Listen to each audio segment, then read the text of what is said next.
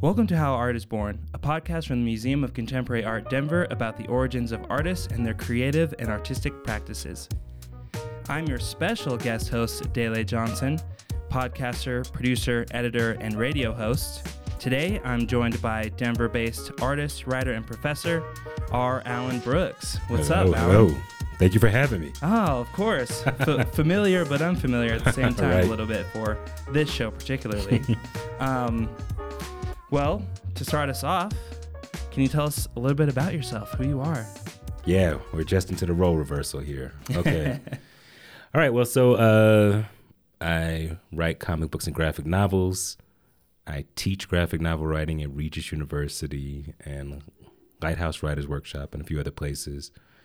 I just finished writing a movie script. Wow, Yeah, congratulations. Like two weeks ago, I finished it. So this, Nice. yeah, um, and yeah, I'm just, I guess, an artist around town. An artist around town, a man about town. Right. Um, you, I definitely have seen you popping up in the media a little bit more lately. Oh, yeah. I, I find that exciting every time I see a, a new link or a new article or a new interview Hmm. uh, featuring you because I, you know, I think you deserve all the recognition. Oh, thanks. Yeah, of course. Um, so I'd love to hear about maybe the first time art impacted your life. Hmm, that's a good question. Now, I'll say, I I guess for people who are listening, uh, they should know that you are producer and editor of this podcast if they haven't heard your name before. But so we're both doing this role reversal. We're both getting into the roles that we're not comfortable in. Yeah. So this is an adventure for both of us. okay, so uh, art impacted my life. My father um, has always been really into books and sci-fi shows and movies. Um, and so I actually, I guess it was comic books. Like his, when I was five, he's a journalist, my dad, and okay, I didn't know that. he uh, wrote for, uh, he ran the money section of USA Today for like 30 years. Mm, so writing runs in the family. Right. uh, and so when I was five, he wanted to encourage reading. And so he got me into comic books, and he used to read comics when he was younger. He bought me The Flash.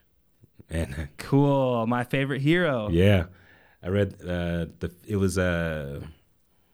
It was a period where Barry Allen was on trial for murdering the Oh. Reverse Flash. Yes. So uh, yeah, so that's when he got me into comics, and I think uh, as someone who liked drawing and liked big words, uh, none And of some onomatopoeia a little bit too. right, right, none of that was really kind of like embraced uh, in my school community, but in comic books, I could have like all of that. Like I could have, you know, clever use of words and and good drawing, and it just really kind of drew me drew me in. No pun intended. and so you grew up in the Atlanta area, right? Yeah. Uh, was there a certain shop that your dad would take you to uh, to get comics? Well, okay. So actually, my I was uh, in Asheville, North Carolina when I was five. Okay. Yeah. Uh, my dad was the first business editor that their newspaper ever had. Wow. Yeah. Um, so there, I don't even know. It was probably like 7 Elevens and stuff like that. Mm. But my mother was from Atlanta and we moved there when I was eight. And that's where I grew up. And so there was a one called Titans Comics. It was on Riverdale Road. And I grew up in between, I grew up in College Park and in Southwest Atlanta near Greenbriar Mall uh, for most of my life. But Titans was like the one. My mom would drop me off there. Oh, and my parents divorced when I was five. So, Mm. uh, and so he moved to DC. Um, and then, uh, well, he moved to Philadelphia, then DC. But in Atlanta, my mom would drop me off at Titans and be like, uh, you can spend $20 or whatever. Wow. That, Yeah. that feels like a high budget. It was good. And then she would come back like an hour later, and it would be like such a math thing. I would, like I would have a stack, and I'd be like, uh, "Can I get this? No, but if I don't get this one, then I can afford these other two. You know, Yeah. I almost never bought independent comics back then because they were uh, more expensive and black and white. Mm. And I was like, if I can buy two copies of X Men instead of buying, you know, uh, Teenage Mutant Ninja Turtles or whatever, Yeah. uh, so it's only as an adult that I started reading a lot of those comics that I didn't buy when I was a kid. There was one called, there was an independent comic called X Mutants, and they definitely were trying to get trick us into buying like X Men fans. Yeah. Yeah. A little bit of bait. Yeah, like it, uh, and it had nothing to do. They were just it was just called X Mutants, and it was Mhm. like uh, I don't even remember who printed it, but it was a black and white comic, and I bought like one or two, and I was like, "What is this?" But you know, it fooled me at nine years old. Yeah, only only for a short time though. It sounds right, like right. yeah. I saw through the scam. um, did you have a favorite book at that time? Yeah, you know, X Men was my favorite for a long time. Yeah. Uh, it was the Dark Phoenix saga, like right after that period. Oh yeah. Yeah, so where before Wolverine was everywhere and on every team, and you know, like he was a sort of the underdog, and I liked him a lot. But the first books I got uh, subscriptions to was before I got into X Men. My mom was like, um, she, you know, in com- in Marvel Comics used to do their own subscriptions, like you would order and they would send it out to your house. Mm-hmm. And so they, but they only you could only choose from maybe eight titles. And so uh, my mom was like looking at the cost, and she was like, "Okay, you can subscribe to two books." And so I subscribed to Avengers and Defenders. Oh, the Defenders. Yeah. I, I like the Defenders as a team. I You- know there's there's been some rotations over the years, but Right, and the TV show is atrocious. But oh, it, it did not do it did not do the team justice. it felt like B roll from all the other shows. but uh, yeah, so in my and you know, so I would have been like maybe nine or ten then, and in my mind at that age, I was like, these teams have the most superheroes. So for this amount, I can get the most superheroes. yeah, and more I- bang for your buck. Right, and I didn't even care about Avengers or Defenders. I was just like most superheroes, and but then when I got it, I you know I had a year of reading both of those comics, and I really dug them. Cool. Yeah. Uh, at that time, did you have ambitions? Did you have dreams about becoming a comic book writer or artist? Oh, that you know, it's interesting because yeah, I wanted to draw comics, um, and I, you know, I drew comics all the time in school, and uh, art teachers used to insult comics, and they hated the fact that I drew them.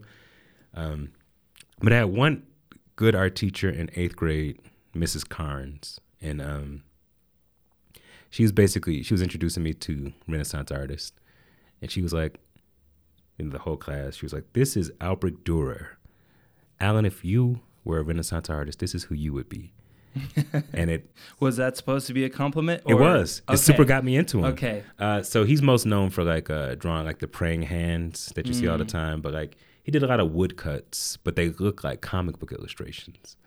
And uh, also he signed his name with like uh, an A and then a D underneath it, where it was all together. Like the the top of the D formed the crossbar and the A. Mm. So then I started signing like Alan Brooks. I started signing in my name like that, you know. Yeah. Um, but she she was um, sensible and respectful enough to see what I was interested in and give me a connection to the artist that came before. It. Then suddenly, like I was interested in it, you know. Mhm. And so she was cool, but for the most part, my art teachers were garbage. yeah. Um, but yeah, it was such an interesting. So I basically was thinking I was going to draw comics until about twelve when I got more into hip hop, um, and honestly, rapping. So comics were not cool during that period. Like they weren't Right. That yeah, was was the what the nerds Yeah. did. right, and nerd wasn't a positive thing back then, right? And right, and Yeah. you were in Atlanta, yep. which is you know a, a black mecca in Yeah. in many ways, and you know, blerd was not a thing Nope. at all back then. Yeah. Yeah, right. So like uh I did not know any white people. The occasional teacher here and there, but it was an all black city.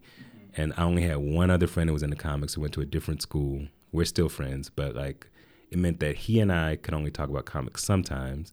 And other than that, we would go we would go years without meeting anybody else who liked comic books Yeah. um, with the exception of when we would go to comic book conventions. And comic book conventions back then were like, I went to my first one when I was 10. It'd be like 300 people at the most. Mm-hmm. You know, now they're like 100,000, but Oh yeah. Yeah.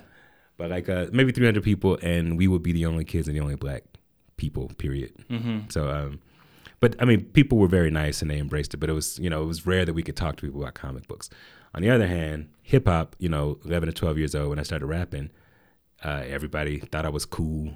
Uh, girls talk to me more, you know, that kind of stuff. So there was just a different level of uh, engagement. right. And I loved hip hop for some of the same reasons because it was a lot of like clever words, wordplay, um, things that would be considered dad jokes if you put them in a battle rap. Then suddenly people like them. It's Right, kind of a yeah. weird thing, but it's the same like uh, engine of wordplay is used in battle raps that are used in puns. Mm-hmm. You know, um, yeah. So then I just drew in my spare time, but like became more of a reader of comics, and like hip hop was like my life. Yeah. Yeah. Yeah. It became that cornerstone Yeah. for you. Um, and you know, at the at those times, finding your identity, finding a place to belong, uh, is really important. So it, it's interesting that hip hop and music was what really kind of made you. I don't know if it is is like a security thing or you know it made you feel Yeah. maybe a, a level of confidence. Um, what was what was your number one song to listen to at that time? Do you do you remember, or even an artist?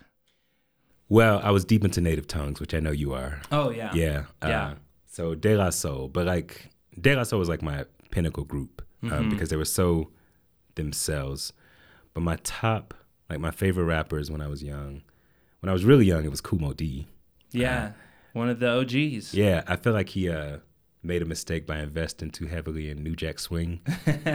so like, which is a great period of time. I I love Yeah. the New Jack Swing, but it it didn't last. yeah, and I think uh, the beats that he was rapping to don't like you don't really hear people play his songs much anymore. But he was Mhm. much more lyrical than like he was very advanced lyrically. But after him, it was uh, Rakim, Slick Rick, and Posdnuos from De La Soul. Those were like my top three, and um, yeah. So, but you know, I would have been like fifteen when De La Soul is Dead came out. So I was, you know, young teenager, sort of finding my identity, and hmm the native tongues was like a place um like the music that they created was a vibe it was a whole vibe that i felt like i found myself in that Yeah. yeah so that was really dope um and i think i carried that along for a long time they didn't they weren't really battle rappers but uh because i still love battle rapping Yeah. Yeah. i remember when i was like uh i went to college early i went to college when i was 16 Oh wow. yeah, and uh, I came out when I was 19, and then I came back to Atlanta, and I was like sneaking in the clubs to battle. Yeah. Like I didn't even care about dancing or talking to women. Or it was just like I just wanted to battle. To battle. Yeah. Yeah. You wanted to get those bars off. yeah, Yeah. And you know I did okay. Like um, I usually I usually usually won. Yeah. Yeah, Yeah. there was one dude though. There was one dude uh, back in the day. There were two dudes that I definitely lost to. One was called Soldier, and there was another dude called uh, Warlock. And uh, I remember Warlock in particular. He was not dope, and I was just like handling him. he went out and got high and came back, and suddenly he was dope, which has never been true with anybody else oh I've no. battled. Like It- anybody else, Performance enhancing drugs. right?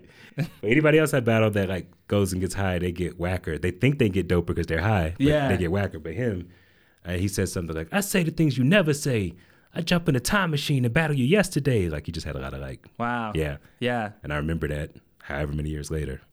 Yeah. Uh, I mean I, that that's a great line. Yeah. That is a great line. especially freestyling. But I don't even. Yeah, I wonder what happened to that dude.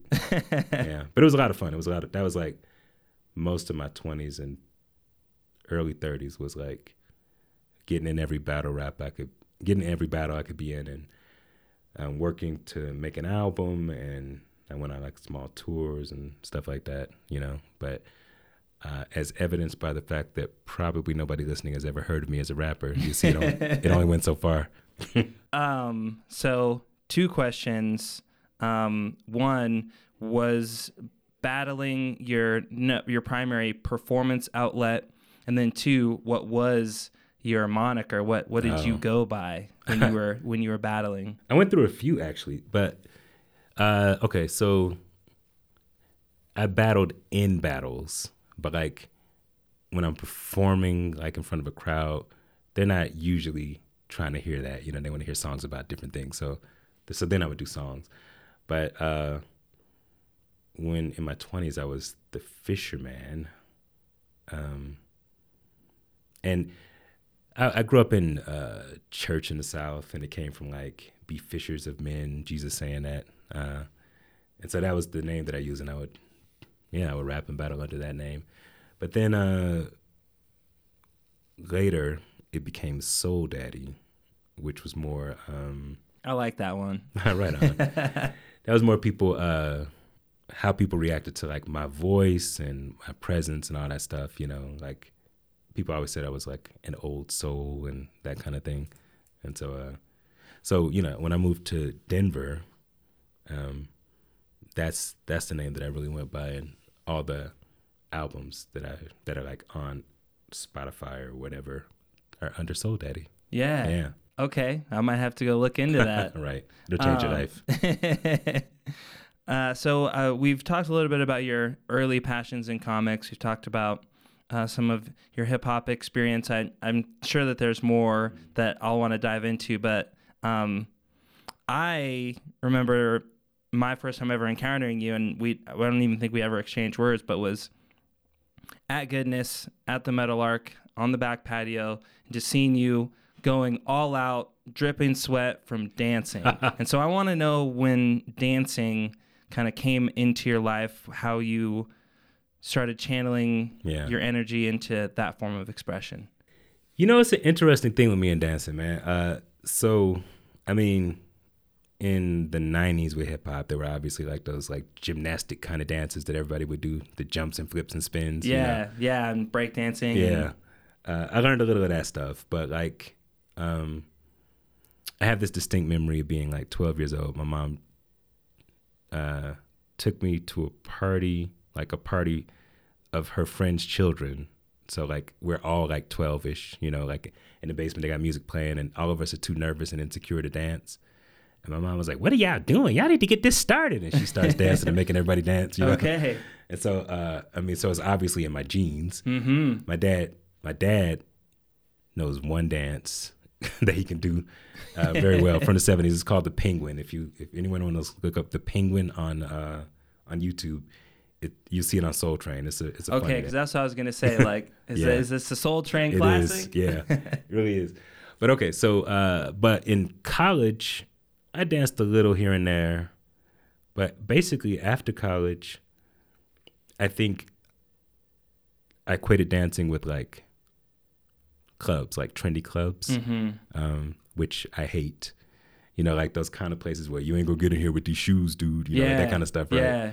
And I'm like, all right, so I'm gonna pay you 20 30 dollars to get in and you're gonna approve my garb you know like it- Yeah. it, just all seemed offensive to me Yeah. and then when you get in like um nobody's dancing you know Yeah. Everyone wants to look cool. Yeah. Everyone's posted up at the bar. Yeah. In their clicks. right at tables. you got it yeah so basically for all of my 20s i didn't dance um and then uh my early 30s i started realizing i would go to like there was like a afro afro blue thing that would happen here in denver Hmm. um, that I started going to, and I was like, "Oh yeah, I love dancing."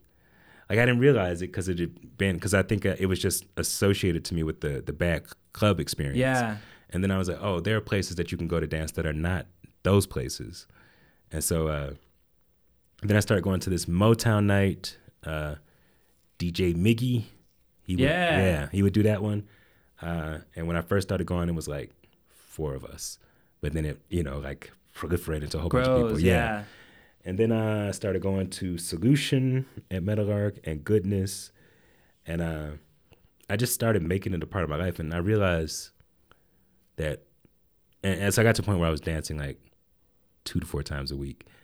But I, I realized that it was like cathartic to my soul, you know, like Mhm. it, it felt like, and I guess I, you know, come to think of it, when I was younger, I would dance in church. I was, you know, I mentioned I was involved in church Yeah. uh, but it wasn't like the same kind of dance, obviously. But I think just the um, connection of yeah, the movement, something spiritual, you know, like all of that is there. Mm-hmm. Uh, but it's interesting that you say that about us not talking at goodness, right? Because this is basically my experience with everybody. Because I, uh, one, I an introvert, Yeah. uh, so I don't do well at like the small talk at the dancing venue. But two, I don't drink, so basically I just go straight to the dance floor, and I unless you come to the dance floor, we don't talk, right? Right, So, right. so I end up knowing people for like years and having no idea what their voices sound like. Yeah. You know, Because you're just hilarious. you're Yeah. out there dancing. Right. Yeah. and if they want to come into my arena, then you know we could talk. But like, you know, I'll see, I'll see people like you know, uh, even on the show it comes up a lot. Like there are people that I like. Oh, we first met dancing, yeah. but we've never really had a conversation because we just know each other from the dance floor. Yeah. But Where you express yourself with body language Right. and not words. Yeah, and I just love it. It's I, I really love it. It's a beautiful thing. Uh, I think anything that, I mean, obviously it's a good form of exercise, but anything that's heavy on my soul, if I can just lose myself in dancing, um, it is, it's just beautiful. And I think as a result of that, I don't really dig, um, I don't dig group dances. Like I, I don't, I don't know electric Like slide. like choreographed Yeah. or oh okay like electric slide, cupid shuffle, yeah, what have you. I let everybody do that, you know, and it's fine. Like you guys enjoy it, but like, uh, for me, having to like regiment what I'm doing actually reduces my um, enjoyment of it. mm-hmm. And also, um, although I don't mind being on the dance floor and people sort of paying attention to what I'm doing, that is not the goal. So you don't want to be the center Yeah. of attention. So, So- like if there's a dance circle you got happening, it. I always leave. yeah, it's that's that's when you're like, okay, Yeah. I'm out. I'm People out. are constantly trying to push me in their dance circle or force me to do their soul train line. Mhm. And, you know, I'm like, you guys got that, you know, but that's just Mhm. not. It's, it, it's I don't know. It's not the pure experience for me. Yeah, yeah, that's interesting. I uh as as a kid, I Soul Train lines would form at Mm. these like African parties that we would be at where you know the adults are having their party and the kids may end up having their own separate party somewhere else. And Yeah. I always loved the Soul Train line, but I never wanted to get into dance circles. It felt more performative. Yes. And I think that the the dance circles for me always happened at like homecoming dances and like high school and stuff like that. Mm-hmm. And I grew up in Arvada. I went to a predominantly white school. I didn't want to perform for these kids. right. But at at African parties when you know everyone is black and brown and we're all coming from the same culture, Yeah. it felt more comfortable and we would be in Soul Train line form rather than like Yeah. the enclosed ring of of a dance circle. That is a whole other thing. Yeah, I mean, like, uh, you know, being in an all black city dancing amongst other people of color, it does not feel like they're waiting for you to entertain them. You know. Right. But, Everyone uh, just wants to. Express themselves. Yeah, Yeah. but sometimes dance circles and white spaces is very. It just makes me think of like step and fetch it. Like I'm not here to entertain you. You know, like. I'm- hmm Uh, but anything that moves it from an expression of my joy to performance makes me enjoy it less. hmm So like uh, you know, nobody could hire me as a dancer because that's not something I'm interested in. Yeah. It's just about like releasing my soul. So that's why the dance circles and soul train lines, like I'm, I understand that they're communal, and uh, that's why I support other people doing them. hmm And I and I like being there and cheering people on. Yeah. But the might problem- even pick up a move or two. it's true, yeah, right. but the the problem is, is that when I stand there and cheer people on, then they're like, "You got to be part of it too," you know. Yeah. So I'm just like, "All right, I'll bounce." uh, no, I'm here as a spectator Right. purely. right? But then, you know, they just saw me on the floor doing like Michael Jackson spins or something. Yeah. And then they're like, now you don't want to dance. Yeah. So I, yeah. mean, I, I get their reaction, but it's just not for me. yeah, absolutely. Totally understand that. Yeah. Um, so we've talked about comics and and hip hop and dancing. Um, but there there was a point in time where you were not a professional Mhm. writer. Yeah. Um, and you know, through various episodes, I've gotten to hear bits and Pieces. pieces Yeah. of the story. I could put the puzzle together, Huh. but now is my opportunity to to really ask you how you began your journey as a professional writer. Yeah. Okay. The whole story happens here. Yeah. Right. Okay. So when I was younger, I wanted to be a comic book artist. And uh, I would draw all the time. And like I said, hip hop kind of waylaid me. So in terms of my development as a visual artist, it probably stopped when I was 15. Um, and so I just didn't draw for a lot of years. Um, but with music, as I mentioned, I got to the point where I was doing a few tours. I got to the point where I, in Denver, I would do like 50 shows a year, and I would have jazz musicians backing me. Um, so usually a bass player, keyboard, a Rhodes player, um, and uh, drummer, and then sometimes other things. But So I, I had to generate enough money at gigs that I could pay them and pay myself. Mm-hmm. And so, uh, so I was doing that for a few years, and it was going well. Um, but I had a few musicians who were like negative souls, I guess. You know, like they were paying their rent off of my gigs, but would still show up and be mad. You know, like Yeah. like I would like book the gig, design a poster, send out the email list, print the posters, put the posters all over town, uh, do the management with the uh, venue to make sure like when we could get paid and and you know basically all they had to do is show up to occasional rehearsal and gigs and get Yeah. paid. And since they're jazz musicians, they could largely improv, so there wasn't like a lot of weight on them, Mm-hmm. and they would still just be like, you know, dicks about everything. So uh, it kind of wore me down after a while. yeah. And so uh, around 2012, I was I was working. I was working a day job at like a, a student loan place, something like that. I don't know, but uh, I quit that job, and then with these musicians, I was like, man, for all of this pain and aggravation, I could work a square job and make some real money. Mm-hmm. So I picked the most square thing that I could pick, which was in- insurance. Yeah. Yeah. So I uh, started a, an insurance agency and I was selling like home and auto insurance. It was the first time I worked a job where it was pure commission. Um, Yeah. so it taught me like you only get out of it what you put into yes, it. right. Yeah. So it taught me a different kind of the hustle, but it taught me that I could survive doing that. I didn't Yeah. have to like work on somebody's day job necessarily. Right. Um, but the company I was working for at first were very dishonest. So I quit and went to another insurance agency and I moved to health insurance. And they were really cool. They were actually probably the coolest, as far as jobs go, coolest group of people I'd ever worked with. Um, but it was the only period in my life where I wasn't doing any art and I was feeling like sort of empty.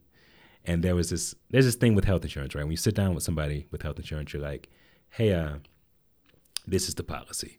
They'll say, well, um, can I take this off and save money? And I'll say, well, if you take this off, if something happens, you will not have this coverage.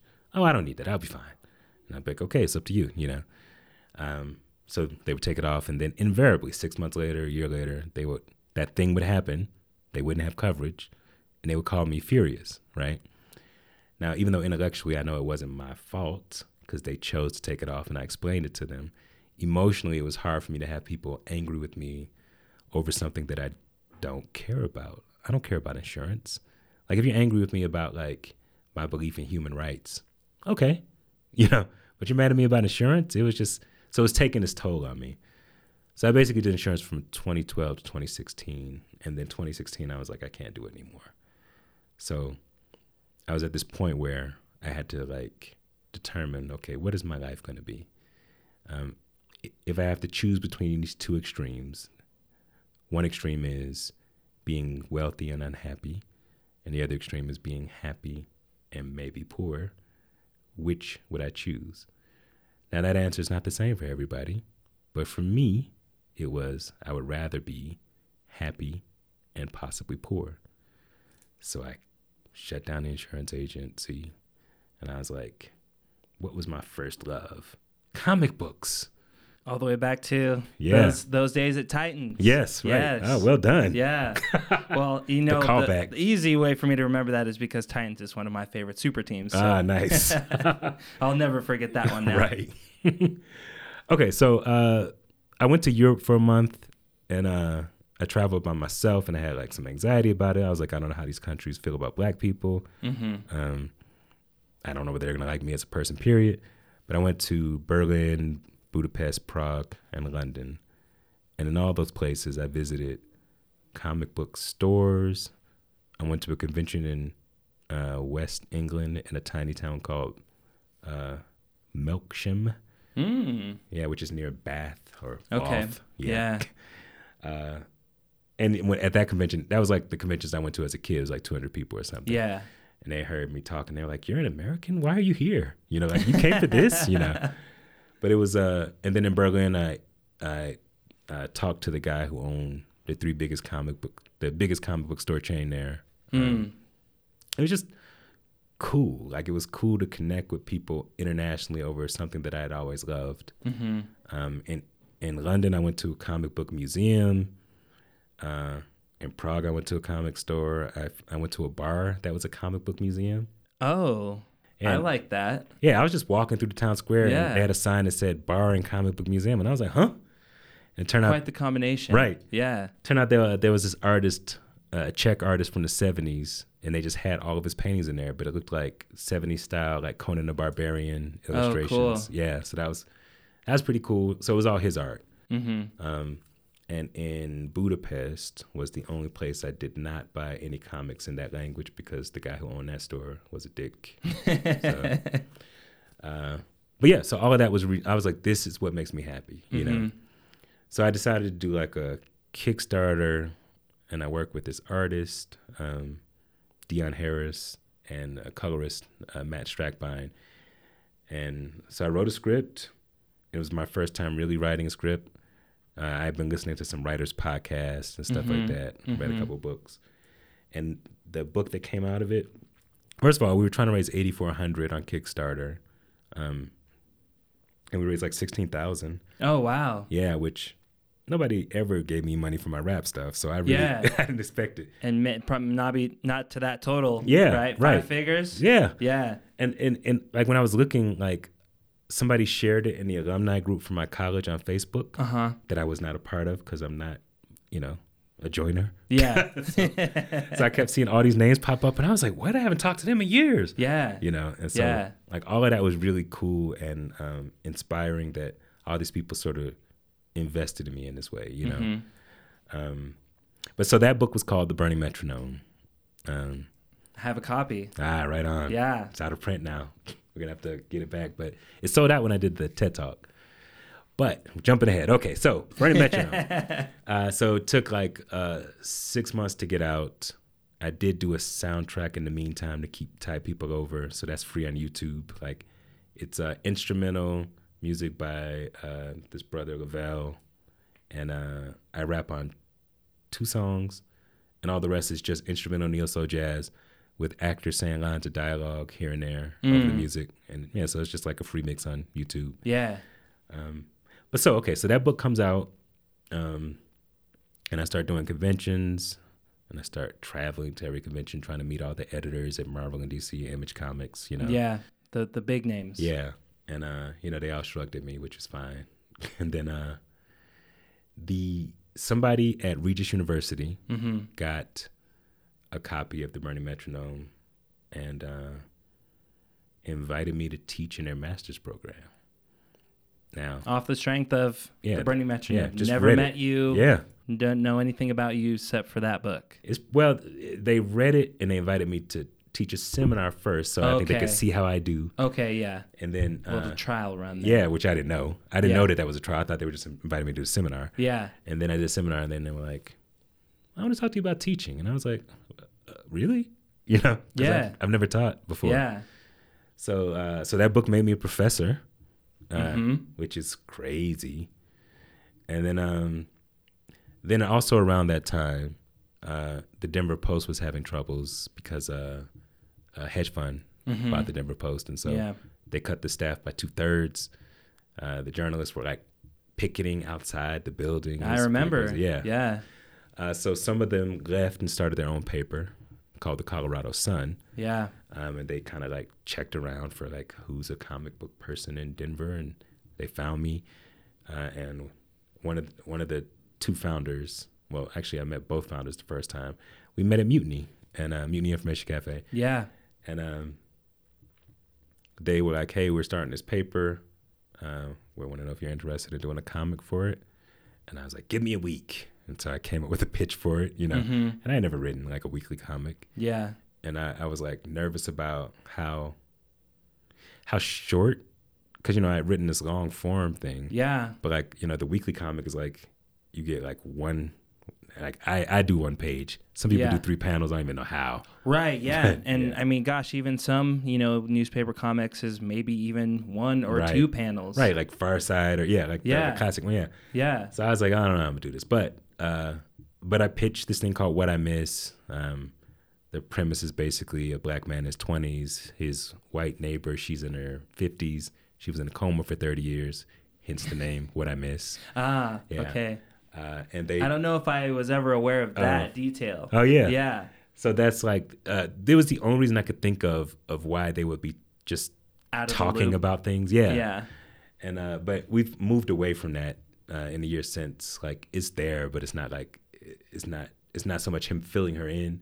It's just their friendship, Mm-hmm. you know. But the reason I chose them is because if you have a short burst once a week, and you, that means you can only really have like one or two main characters. Mm-hmm. And if the main characters are the same demographically, like if they're both black, then it becomes a black comic, or if they're both Mhm. women, it becomes a woman. You know.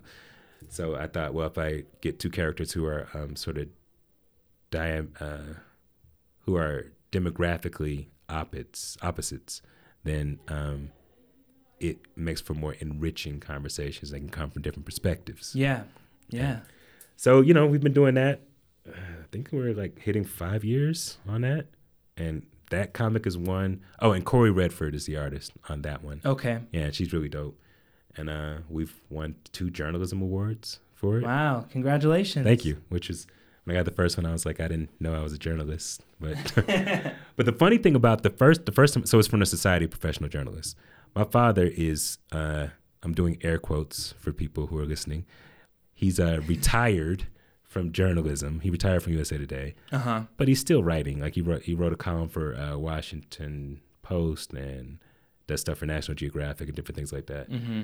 So when I got the journalism award from the Society of Professional Journalists, he got a journalism award from the Society of Professional Journalists like a few weeks later. Yeah. Yeah, and I just thought that was like dope and hilarious. Yeah. I think that's kind of beautiful. Yeah, and it happened around Father's Day. So that was kind of cool. Yeah. Perfect. And I'm named after him. So uh, I go by my middle name, but he's uh, Ah. Rodney Allen Brooks. Okay. Yeah. So that's always been burning question for What's me. the R? Yeah. Or or more so, yeah, why Oh. the the R Allen? And I I wondered if it was maybe just you know you're classing it up a little bit as a as a professional writer now. Um, you know, so many writers who go by like, Like initials, initials, of, yeah. or some variation. Well, I mean, really, practically speaking, like uh, most of my life it was just Alan Brooks, but in order, uh, but it's such a common name. So yeah. in order to be Googleable, Mm-hmm. I use my first initial. So Yeah. R. Alan Brooks. Suddenly, you can Google me. Yeah. And Yeah. top result. Right. Yeah, because if you go Alan Brooks, like uh, it's countless. Yeah, and there's also a more famous Rodney Brooks than both me and my father. He's like a robot, robotic scientist. Oh. Yeah, and so like if I was gonna be Rodney Brooks, that guy would beat both of us. You know. Yeah. Yeah. Yeah. So, but yeah, so uh, the comic happened, and then uh, it's just led to other things. You know, like it's led to this podcast. It's led to uh, um, the TED Talk that I did. Mm-hmm. It- It's led to me having stuff in the Denver Art Museum. All these things that I never would have thought were possible, Yeah. especially with comic books. Yeah. It's opened up a whole new world. Yeah, so maybe let's let's go a little bit into that now. You have uh you have work on view in the Denver Art Museum. Yes. Which, in true rapper fashion, I want to dedicate to all my hating ass art teachers from when I grew up. Okay, so uh, Lauren Thompson at the Denver Art Museum, uh, very cool person.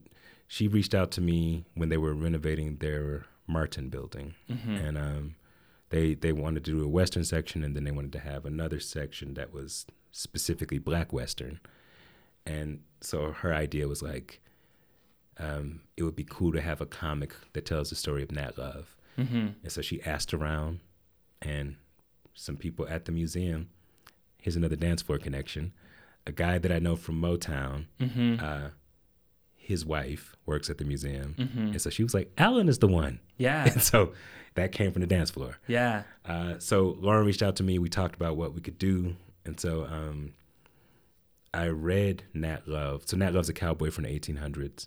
Um, there was a fictionalized version of him in the Netflix movie The Harder They Fall. Yes. Yeah. Love that movie. Yeah, it was I fun. found that really enjoyable. Yeah. Yeah. And it's funny, we didn't know about it, but the exhibit opened at the same time. That Pretty the much. movie was yeah. releasing. Oh. Yeah. Which was just a funny coincidence. Yeah. But so I read this dude's bi- autobiography. It's a public domain now, so you could just download it. And uh, it's really fascinating because it was during a period where cowboys were selling their stories. That's the term tall tales uh, comes Mm. from that.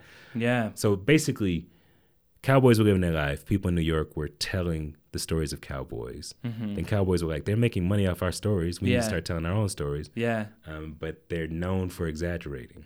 Um, Right. Because that's kind of like what they were doing. Like that's what they were supposed to do in a sense. They're Right. trying to top each each other. Yeah. So when you read Nat Love's autobiography, you don't know how historically accurate it is. hmm Um, and so at first I was getting caught up in that, but then I was like, eh, this is this is the autobiography. A Denver Art Museum is not like a history museum. Like Right. I'm just gonna I'm just gonna tell the story as yeah. he told It's it. It's not Museum of Nature and Science. Yeah, yeah, right.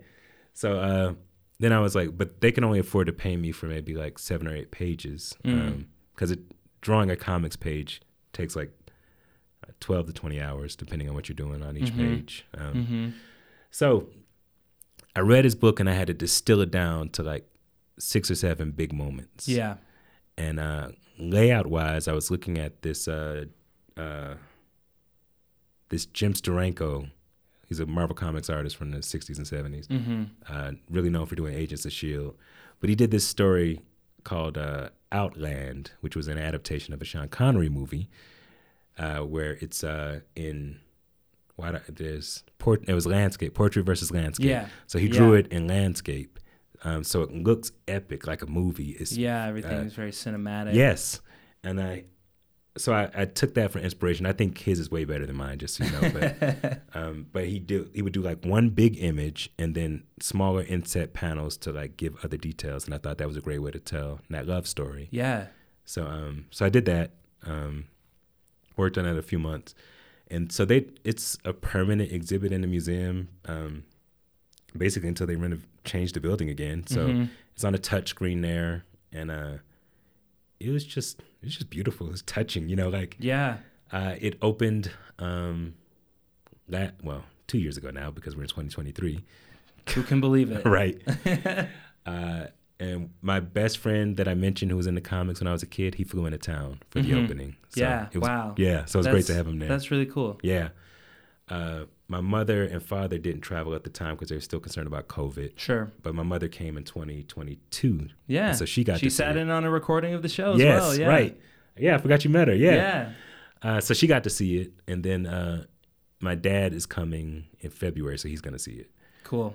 But uh, so that went well.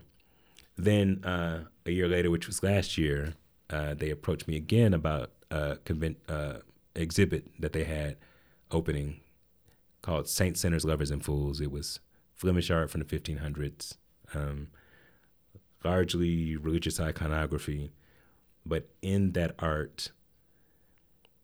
So okay, I was thinking like, what's the not long-winded way? All right, so in the Bible, the three kings, you know, Yes. Okay, Hey, so- and today is January 6th, which is Three Kings Day. Oh, I didn't know It is a. Christian holiday. It oh wow. does mark the end of the Christmas period. So most very uh, Orthodox or yeah. traditional Christians would celebrate from the 25th to the 6th. Huh. Yeah. Okay, so it's not just Insurrection Day. No, it's not just Insurrection Day, although the two aligning maybe makes more sense. right. Okay, so uh, in the Bible itself, they're not called kings. It doesn't say there are three of them. hmm Um, they're just called the Magi, and we don't know how many there are.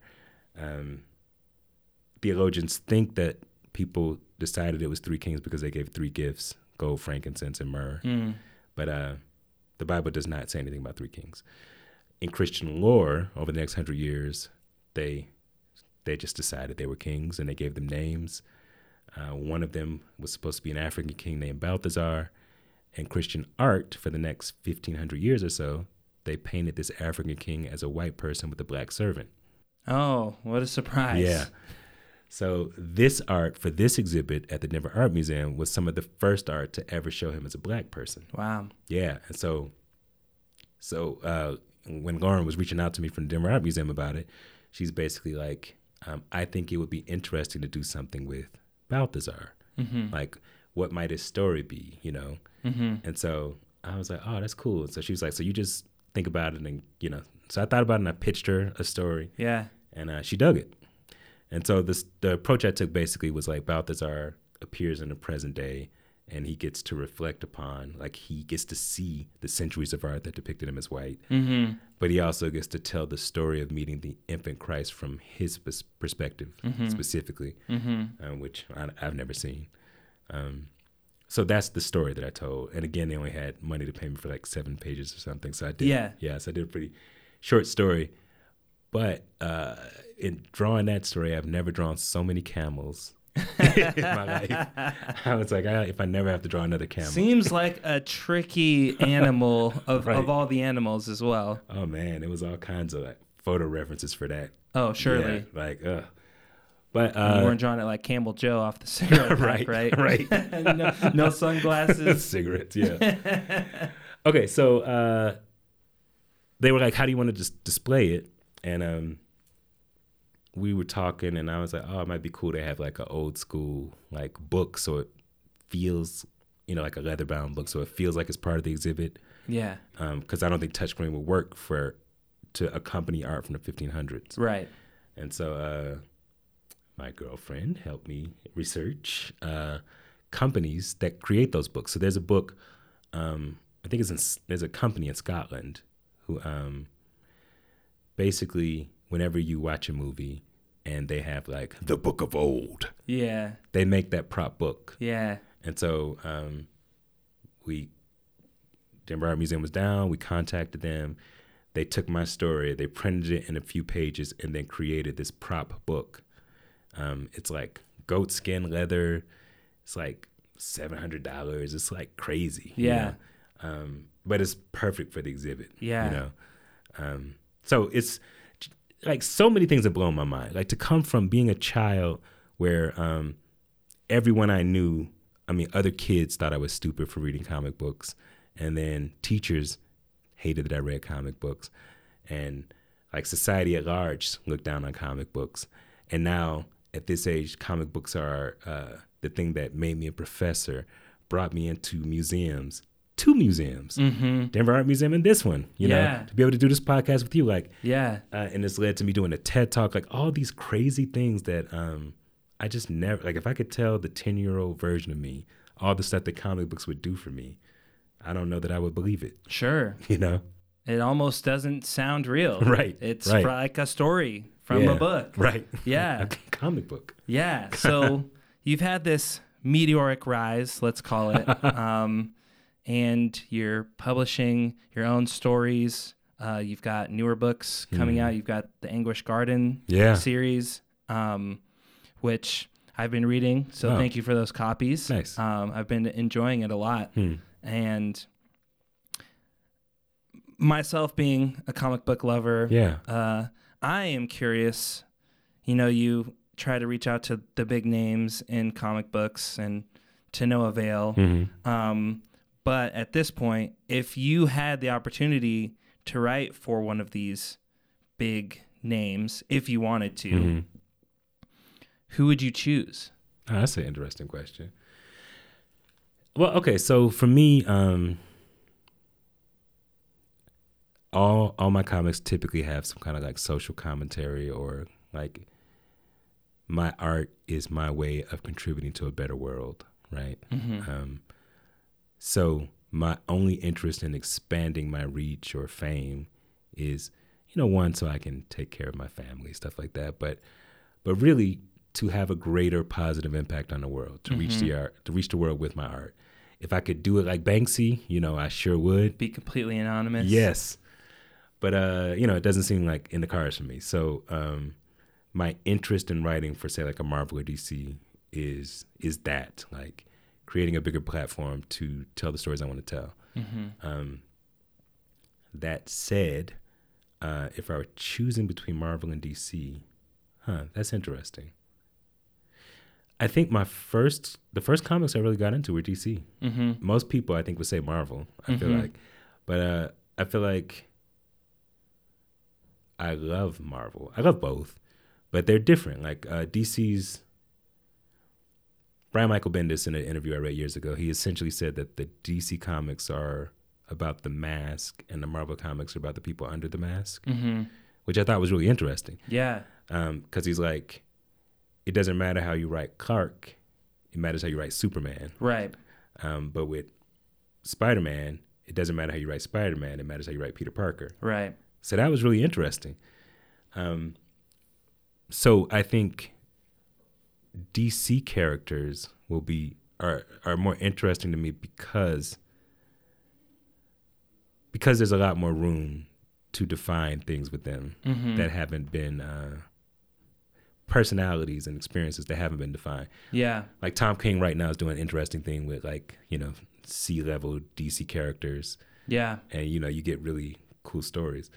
There's a guy, Mr. Terrific. You familiar with him? Oh, yeah, Yeah, okay. very much so. So, so for me, like one of the things that I've always made sure that I've done is know about like the black and brown Yeah, characters in these comics. I've always wanted to see myself. Uh, nice. Yeah. So, Mr. Terrific, Right. Definitely, definitely.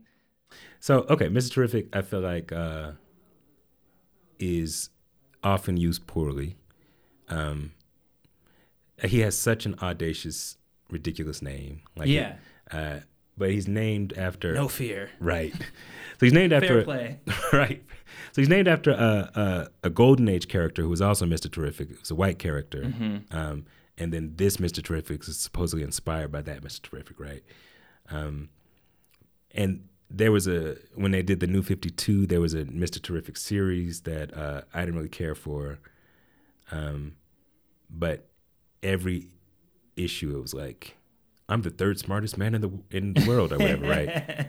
And it's so ridiculous for him to say it. Like, how is that judged? Did you Yeah. take a test? Like, what is that, right? Yeah. And so I would I would really love to write him like Frasier.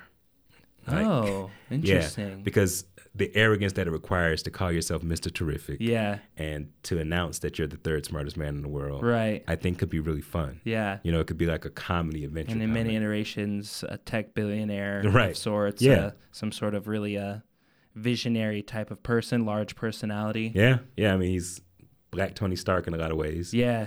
But yeah, so like I think it could be a, a fun kind of thing, especially if you had somebody who wasn't as pretentious as him but was smarter. Hmm. You know, like that would really burn him up. As like as like a foil as his adversary. Uh, I I think uh, a comedic foil, so it could be like his cousin who's Oh, like sure. who's like real hood. Yeah. You know what I'm saying? Yeah. So it doesn't like uh, play into the social conventions he plays into, but Uh-huh. it's clearly smarter than him. Yeah. Because if he says he's the third smartest man in the world, then there is a two and there's a one. Right. You know, so like if the cousin's number two, like that would just burn him up. Yeah. And I think that could be really fun.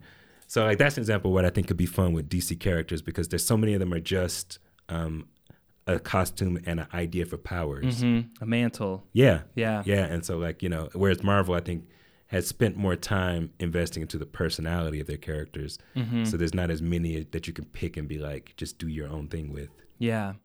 Yeah, that's interesting. Um, you know, I guess one thing that I associate with like masks and comics and things, there's always, you know, a mask is like a shield. It's like a protector. Uh, it's a way to maybe disguise yourself, protect yourself. Hmm. Um, it evokes ideas of fear for me. And obviously, it wouldn't be an episode of How Art is Born um, if I didn't ask you about um, how you deal with fear, maybe perhaps how you've dealt with fear in uh, your comics writing career thus Yeah. far.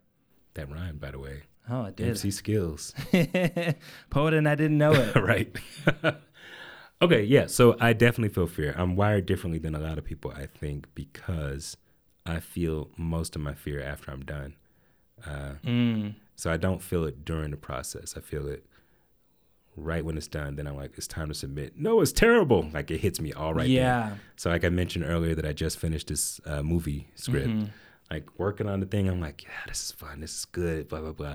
And then at the point where I'm supposed to send it to the other producers, I'm like, Not no, ready. Yeah. Uh, and what I've, I don't know, what I've learned for myself is there's nothing wrong with me for feeling fear. It's just part of the process. And if I embrace it as part of the process, it means that it doesn't stop me. So like I feel the fear and I still send it, you know, I still send it Mhm. to the printer. I still send it to the producers. I still send it to the artist. Um, and then eventually it goes away, you know. Yeah. I think a lot of us are constantly trying to talk ourselves out of fear or pretend like it doesn't exist. Mm-hmm. But you can't really do that. Like what fear tells you isn't true, but it still is there. It exists. Right. So uh, one of the saddest things in my life is that I've known so many brilliant artists of different different disciplines who will never put anything out because they're so afraid. You know, um, I feel like the world is being robbed of beauty, and so I did spend some time studying fear and put together like this workshop seminar to like teach people how to manage fear. And it's something I've been teaching here and there. I teach it at Regis, I teach it at Lighthouse. Um, I'll be teaching it at Regis tomorrow, in fact. Oh, Yeah. wonderful. Uh, and also, uh, we're doing a video of it. Like, uh, I have a, it's, it's, oh, I guess it's done now. It's just, we're going to premiere it soon. But like, uh, just a video, because I, I basically, I wanted other creative people to have something to be like, these are ways to walk through fear and still create my art. Because I think we just, I don't know, I feel like most of the advice is just like, you just got to keep going. You just got to ignore it. but, you know, I think it's, you have to manage it Yeah, it can't just be that simple, right? right right you gotta do something to get Yeah. yeah so um yeah so it's basically just ways to help people but like for myself it's really like fear is is a constant companion and instead of trying to deny it just accept that it's there and move forward Yeah, I love that. And, you know, I think I'm going to try to employ that in my own life. Right I think, you know, f- fear for me mostly manifests in like imposter syndrome. yeah yeah Um, and like, yeah, the fear of putting things out. How will it be accepted? I usually will feel good about things as I'm working on them, but yeah, when it's done, then it may just stay on a hard drive or in a file on my computer or on my phone. It happens so many. That's. That's the tragedy, right? But here's the other thing with imposter syndrome. Like I look at, you know, all of us, anybody who's creative has opinions about the art that comes out, Right. and you know, we might not say names, but all of us have something where we're like, that is garbage. Why is that out? right? But for me, it's like, okay, if I think that that thing is garbage, and those people are not ashamed to put that out, Mm-hmm. then why am I ashamed to put my Yeah. stuff out? Yeah, What's stopping me? Yeah. Yeah. and I think um, I think we're all imposters in terms of wh- however imposter syndrome is defined, Mm-hmm. because nobody has done something until they've done it. Right. But for some reason, we feel like there are people who have like the real knowledge, like they're the real people. There's a story about Robert Kirkman that I, I may have told on this podcast. I don't know, but uh, so Robert Kirkman's creator of The Walking Dead. Um, He created the comic book, and he created Invincible, and you know he's done a lot of big stuff. But when he was pitching uh, Walking Dead, the comic, to Image, at that time, horror had not sold well in comics for about 30, 40 years. So the editor is like, well, you know, man, I don't know about zombies. Like, they, they usually don't sell. And so Kirkman's like, oh, I forgot to tell you the hook. Uh, the zombies are an advanced team for invading aliens. So, yeah, so the editor's like, huh, okay, well, let's try that. Yeah. So then the book comes out six months later. It's doing well. Editor comes back to Kirkman. He's like, "Hey man, I'm, I'm glad aliens Dead's doing good." Yes, but he's like, "I don't see anything about the aliens." And Kirkman's like, "Oh, I just made that up so you would print it." you know, what a legend. right? Now it says something about his audacity, Yeah. but I think it also says like um, everybody's making their best guess. Mm-hmm. Like the editor, the gatekeeper, whoever it is, they may have some knowledge about their profession. They certainly do, but they don't know what's going to be a success or what's not. Right. You know, like how many people turn down the Beatles or or like I know for a fact that Dune, um, that he could get nobody to publish it. Mm-hmm. Nobody would publish Dune. Mm-hmm. Um, and eventually, what he did was he got a company that printed auto manuals to publish it. Wow. Yeah. Yeah.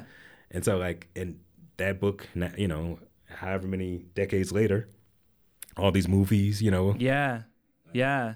So I mean, Now ev- Dune is in the zeitgeist. right, right, Yeah. And it might not have been if he had listened to all those people. Right. So I think, you know, like people, everybody's making their best guess. So if we feel like an imposter, like, you know, there may be things to work on as an artist and, you know, we can accept uh, feedback, Mhm. which I think is healthy.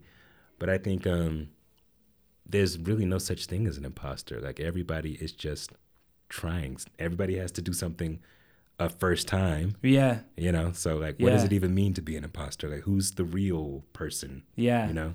Yeah.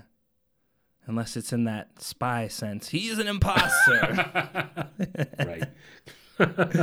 um, well, Alan, it's been an amazing conversation with you. Yeah, I'm- likewise. I'm happy that we've had an opportunity to have it. Um, so before we close up, um, I just want to hear from you about uh, what's on the horizon. Um, and then, of course, we have to hear about your your geeky pleasures. What are you into lately? It's almost like you produced this show or something. Yeah, I guess I, I might know a thing or two. Right. Yeah, You know how it goes. I'm just flying off the cuff right now. All right, so uh, I mentioned the movie thing. Uh, that actually came from somebody I knew from the dance floor too. Uh, it is spiritually the sequel to the Breakin' movies from the '80s. Uh, Boogaloo Shrimp, who played Turbo in those movies, he's Mhm. attached. So if we can get the rights, it'll be Breakin' Three. If not, it's going to be its own movie, Beyond Street Cred. It's all, already on IMDb as Beyond Street Cred. okay. Um, so th- I just finished the script for that, so I'm excited about that. Um, I am launching a webtoons comic. Are you familiar with webtoons? Uh, loosely. Yeah, okay. Yeah. So it's where uh, I would say most young people in the world get their comics because it's free. Yeah. They're all designed for scrolling on the phone. Yeah. So it, it's it'd be hard to adapt a existing comic and put it into that format because it has to be that square. Right. It has to Yeah. already fit the uh, the Yeah. dimensions there. You got it, yeah. So um, I'm doing that one with an artist in Bangladesh named Sabyasachi Chakma, and uh, an artist here, Lonnie M.F. Allen, is gonna do the colors. Uh huh. That one's called "The Drug Dealer's Ghost." Oh, interesting. It's a good reaction to that name. Yeah. That's- no, I like I, I I like that. I like that. I'll tell you briefly. The idea is basically, you know, the scene that you see in movies. It's always the scene where like the drug kingpin is about to take out one of his uh, lackeys, Mm-hmm. and that guy is like, uh, you know, tied up, hands behind his back, on his knees. Drug kingpin is holding a gun, and the kingpin is like, you know, this has to be done. Yeah. And the person who's I about don't to, have a choice. Yes. You you you're making me do this. You've seen it, right? Oh yeah. and the person who's about to die is like, just promise me my family will be safe, Mm-hmm. right? Mm-hmm. We've seen that scene dozens of times, right? The idea of this comic is uh, the guy gets executed. He's in the afterlife. He's chilling, and then he sees one of his family members. And they're not doing well. They're in the afterlife, so they've been killed. Oh. The kingpin did not keep their promise. So now this story is about him figuring out how to go back to Earth and take his revenge Yeah. on the kingpin who killed his family. Yeah. Um, and strangely, it's a comedy. I, I'm not. I don't think I explained it well as a comedy. but Well, it's a comedy. yeah, I can I can see some dark humor coming Yeah. out of this whole supernatural uh, setting. Yeah, you're right. So uh, the character designs have happened. Uh, I got a logo and um, I've written it. So now I'm just gonna try and get a few episodes in place before we get them on Webtoon. So I'm excited about that one. Yeah. And uh, I think I know I'm gonna write another graphic novel this year. I just Yeah. don't know what it is yet. Oh, Yeah. Burning Metronome Two is being colored. Oh, cool. Yeah. Part two. Yeah, and Yeah. Uh, I have a Patreon. I'm teaching. Uh, I'm going to start teaching classes, r- comic book writing classes on the Patreon for people who um, can't afford like a university thing, Mhm. you know. Mm-hmm. And also, for five dollars a month, people can get on. And I'm about to start Patreon exclusive comics. Oh, cool. Yeah, there's one that I wrote that uh, artist in Florida is doing for me. He's his name's Aries, and that one you'll only be able to get on Patreon until, Mhm. and I'll post like a page a week and stuff Mhm. like that. So, so yeah, Cool. right on. And then there was The geeky pleasure. yes. Where do you where do you into? What's bringing you joy? well, there's always Weird Al, but we've we've, we've covered that extensively. I watched something ridiculous lately. What was it? There are two guys who are from Chicago who make a show called Southside, which is set in the South Side of Chicago. yeah. Yeah. Uh, have you seen it? Uh, I haven't seen it, but I am aware of it. It's really funny. It's good. like it's like surprisingly good. It reminds me, uh, it re- okay, so it's hood and intelligent, mm-hmm. which is basically how I grew up. Yeah. You know what I'm saying? So Yeah. um, it's not like this uh, monolithic view of black people. It's like a whole bunch of people with strong personalities, Mm-hmm. um, and it's yeah, it's really fun. And then those same guys also do a show called Sherman Showcase. Okay. It's a mockumentary Oh, I love a I love a good Yeah. mockumentary. Okay, of a fake Soul Train show. Yeah. So, uh, and the the music of the imaginary artist on the fake Soul Train show, Mhm. Uh, Phonte Coleman is one of the composers. Oh, dope. Yeah. Uh, from Little Brother. Yep. Yeah. And, and uh, Foreign Exchange. Yeah. Yeah. So, um, so that that one's really funny and silly. Uh, I'm enjoying that. Uh, one of the actors from there was on. It was in the Top Gun sequel. Oh, Jay Ellis. Mm, I don't know their names. He's a tall, tall guy. Played Lawrence in Insecure as well. Oh no, no. Oh, a different one. No, uh, it's a shorter, kind of portly brother. One of them is named like Diallo. Like they have those kind of names, but Oh, I can't okay. remember. But but yeah, so he was in there, and uh, while he was filming it, he told Tom Cruise about their shows, and Tom Cruise liked Southside, Yeah. and then called into the writers' room to tell them how much he liked the show. Wow. Yeah, Hey, so you that's got the cool. cosign from Tom Cruise. That goes a long way in Hollywood. Seriously, Yeah. yeah. So no, I'm really digging those shows, and uh, yeah, I don't know, man. I, I tend to like a lot of silly stuff because I write a lot of hard stuff. But um, yeah. Oh, oh, Glass Onion. I really love Glass Onion. Glass Onion was great. Yeah. I, I thought that I thought that that was a great. It's not a sequel necessarily. I mean, Yeah. you still got your main character, Right. Um, but uh, yeah, I thought that was a great way of you know doing another sort of Knives Out thing, Yeah. and not replaying all the same beats. right. Yeah, Yeah, I really enjoyed both of those Knives Out movies. That was inspiring to me, uh, just in terms of how he could take what was familiar and flip it. Uh, Rian Johnson, yeah, you know, writing and directing, could take, yeah, take familiar beats and make them fun and fresh, and have such engaging characters. I really, I really enjoyed watching that movie. And I was like, you know, I know a lot of people don't like his Star Wars movie. You know, that's yeah. It's hotly contested. It is a, a topic of controversy but I feel in like Star Wars fans any nerdy room for Right. sure. But Star Wars fans hate everything. So, uh, Yes. with the exception of The Mandalorian, like for the most part, Right. like That's Star- why I struggle to identify as a Star Wars fan Yeah. because I don't want to be right, lumped in with all those yeah, terrible incels. But yeah, that- that is the extreme, right? But uh, so I really like that, and he did a movie. Rian Johnson did a movie called Brick back in the day, okay, which I had seen years ago, and I did not like it. And then I watched it again after watching Glass Onion. Like maybe I'll like it now. No, I don't like it.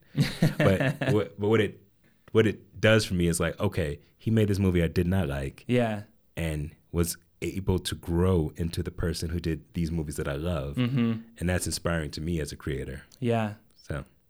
That was my long answer to that. Wow, that's dope. Well, I, now I have some things on my list, and hopefully, some listeners have some things on their list to check out as well. Right on. Cool. Well, Alan, thank you so much uh, for being our guest today on How Art is Born uh, for this special It's an bonus honor. episode. uh, so, yeah, thank you. Special, special thank you to today's guest, R. Alan Brooks. Uh, thank you to our listeners. Please be sure to subscribe to How Art is Born wherever you get your podcasts for more episodes. Share it with a friend if you can as well. And if you can, leave a review. It really helps us out. Check out MCA Denver on YouTube and subscribe there too for behind the scenes clips from today's episode. And don't forget to visit MCA Denver's current exhibition, The Dirty South, which is only on view for a few more weeks. It will be leaving us um, Sunday, February 5th. So come by while you still can.